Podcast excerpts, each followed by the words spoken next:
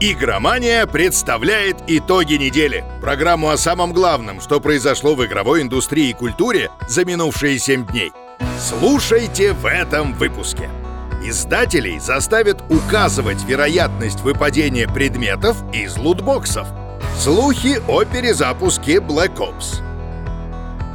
Death Stranding может выйти на ПК. Обо всем этом и многом другом уже через несколько секунд. Перспективы выпуска Death Stranding на PC снова возросли. Пользователь Reset Era обратил внимание на то, что на австралийском сайте PlayStation в разделе эксклюзивов PS4 упоминания игры больше нет, хотя она числилась там еще три месяца назад. Более того, проверка показала, что упоминание проекта пропало со всех европейских страниц раздела, в том числе с российской и немецкой это уже далеко не первое косвенное свидетельство планов по выпуску проекта на PC. Самым первым и главным до сих пор остается быстро удаленная публикация самой Sony от декабря 2015 года. В ней утверждалось, что первая игра Kojima Productions выйдет на PC, но после релиза на PS4. Вдобавок, в 15 и 16 годах в отношении игры корпорация часто использовала термин «консольный эксклюзив», если что, в современной терминологии это означает эксклюзивность проекта только для одной консоли с вероятностью последующего выпуска на персональных компьютерах. Примечательно, что правами на Death Stranding владеет именно Sony, а не студия Хидео Кадзимы. К тому же игра разрабатывается на движке Decima, внутренней разработки Guerrilla Games, авторов Killzone и Horizon Zero Dawn — это значит, что корпорация может распоряжаться проектом как пожелает, вне зависимости от мнения геймдизайнера. Выйдет ли проект на PC, покажет лишь время. Релиз на PS4 тем временем состоится через три месяца, 8 ноября. Свежие подробности об игре ожидаются на церемонии открытия Gamescom 2019, где будет лично присутствовать Хидео Кадзима. Мероприятие начнется 19 августа в 21.00 по московскому времени. Блогер Long Sensation, который специализируется на Call of Duty, поделился интересными сведениями касательно двух грядущих частей шутера. Ютубер не назвал источник информации, поэтому пока все стоит воспринимать как обычный слух. Во-первых, по его данным, уже в следующем году нас ждет новая Black Ops — причем разработчики пока не определились, приписывать к названию цифру 5 или нет. Судя по всему, Treyarch рассматривает возможность перезапустить франшизу, как это сделала Infinity Ward с э, Modern Warfare. События сюжетной кампании охватят 40 лет и затронут холодную, вьетнамскую, а также корейскую войны. По темам и общему настроению шутер кажется даже более смелым и жестоким, чем ребут Modern Warfare. Сведения блогера во многом сходятся с данными Kotaku. В мае этот портал сообщил, что Activision перезапустила разработку следующей Call of Duty. Во главе производства поставили Treyarch, тогда как Sledgehammer и Raven занимаются созданием сюжетной кампании про времена Холодной войны. Во-вторых, Long Sensation рассказал о том, что Infinity Ward и Raven в начале 2020 года готовятся выпустить королевскую битву на основе новой Modern Warfare. Она будет отдельным условно-бесплатным проектом, хоть и тесно связанным с основной игрой. Сведения дополнил другой блогер The Gaming Revolution — по его данным, разработку режима пока приостановили, поскольку Infinity Ward занята полировкой масштабного мультиплеера и кооперативных спецопераций для Modern Warfare. Напомним, что игра выйдет на Xbox One, PS4 и ПК 25 октября 2019 года. Sega зарегистрировала торговую марку Total War Saga Трой, чем недвусмысленно намекнула на вторую, собственно, сагу. Напомним, что это франшиза, спин основной серии, посвященной определенным конфликтам в относительно небольшом временном промежутке. Первая часть саги Thrones of Britannia вышла в марте прошлого года и рассказывала о вторжении викингов на Британские острова. Проект встретили неоднозначно – Критики хвалили различные нововведения, но ругали игру за скучный эндгейм и проблемы с искусственным интеллектом.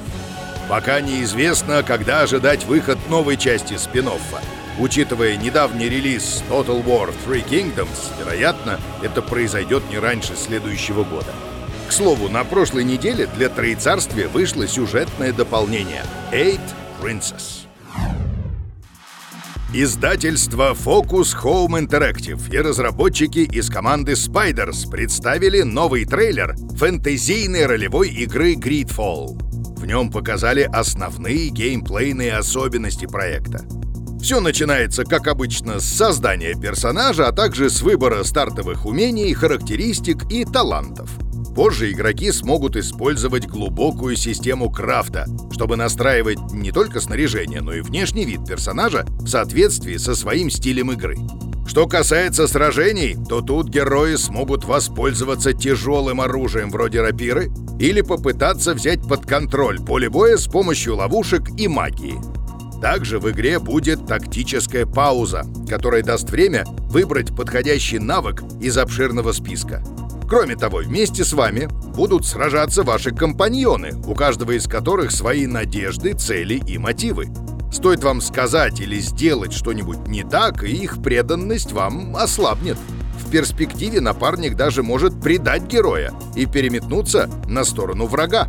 Однако бой будет не единственным способом справиться с противниками или пробраться в охраняемый лагерь. Игроки смогут прокачивать навыки дипломатии и скрытного прохождения. Напомним, что на счету у Spiders не слишком успешные ролевые игры Mars Warlogs, Bound by Flame и The Technomancer. Gridfall — самый дорогой и масштабный проект студии, но вот насколько удачным он окажется, мы узнаем 10 сентября.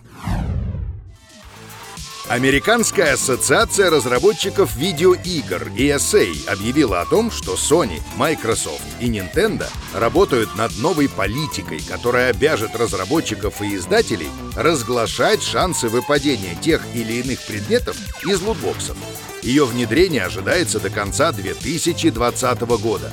По словам представителя ассоциации, это в первую очередь касается новых игр с монетизацией через контейнеры со случайным содержимым, а также игр-сервисов, которые только планируют добавить механику.